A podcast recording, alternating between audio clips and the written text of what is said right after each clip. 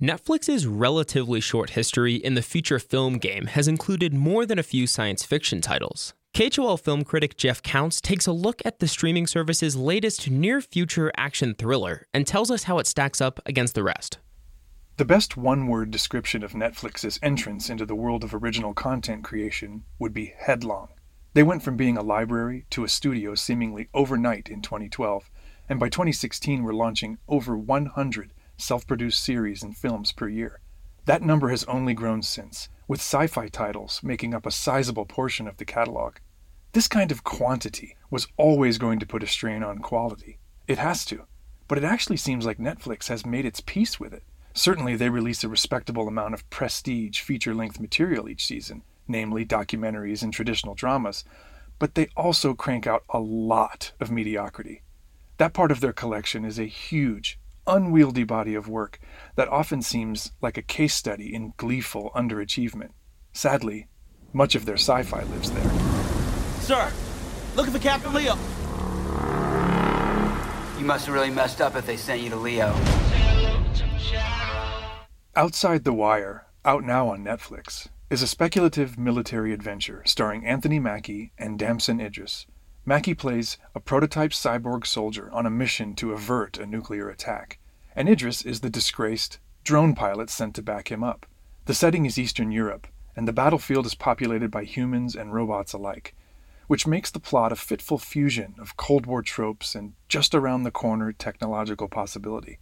It isn't the strongest setup, let alone the most novel, but with Mackie involved, I had high hopes.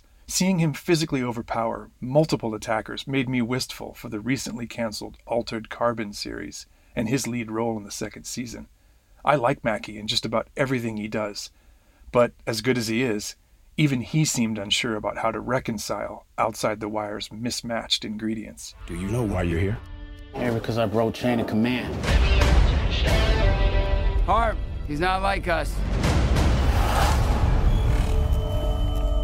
You're up. You're commanding officer, and I'm gonna give you 60 seconds to deal with it. Yes, sir. Cool. The gaps and inconsistencies start to pile up pretty quickly and right from the start. Forgive me this quick digression, but one of the things that always starts me worrying about a military depiction is when the filmmakers don't bother to get the haircuts right.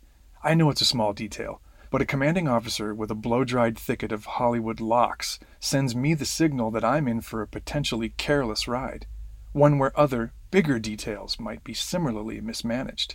Like why in the world a bank would be open and fully staffed in the completely empty downtown of a besieged city, or why a top secret, presumably priceless cybernetic warrior would be allowed to set his own agenda and pursue it unsupported. Outside the Wire is full of moments that ask for this kind of forgiveness from the viewer. It's too much.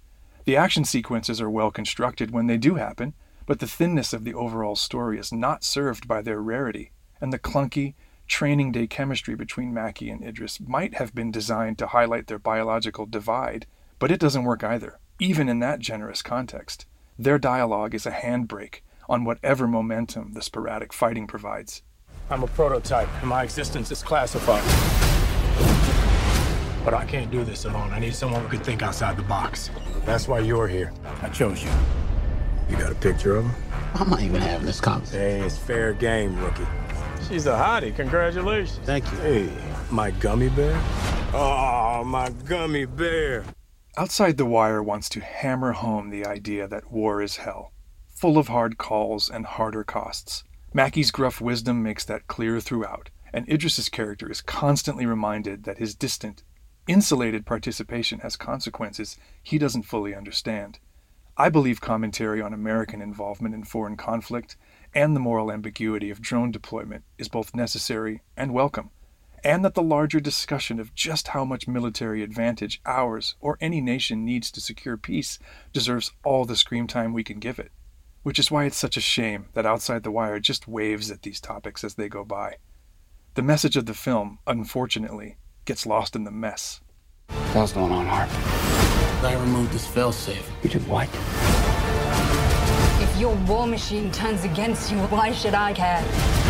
How long do you think you'll survive out here on your own? What are you using me for?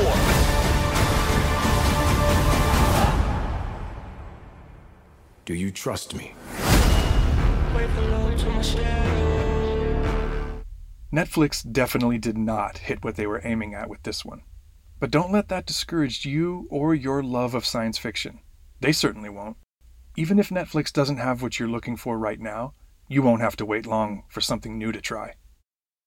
You can hear more from critic Jeff Counts at 891khol.org, where we also feature local news and music content.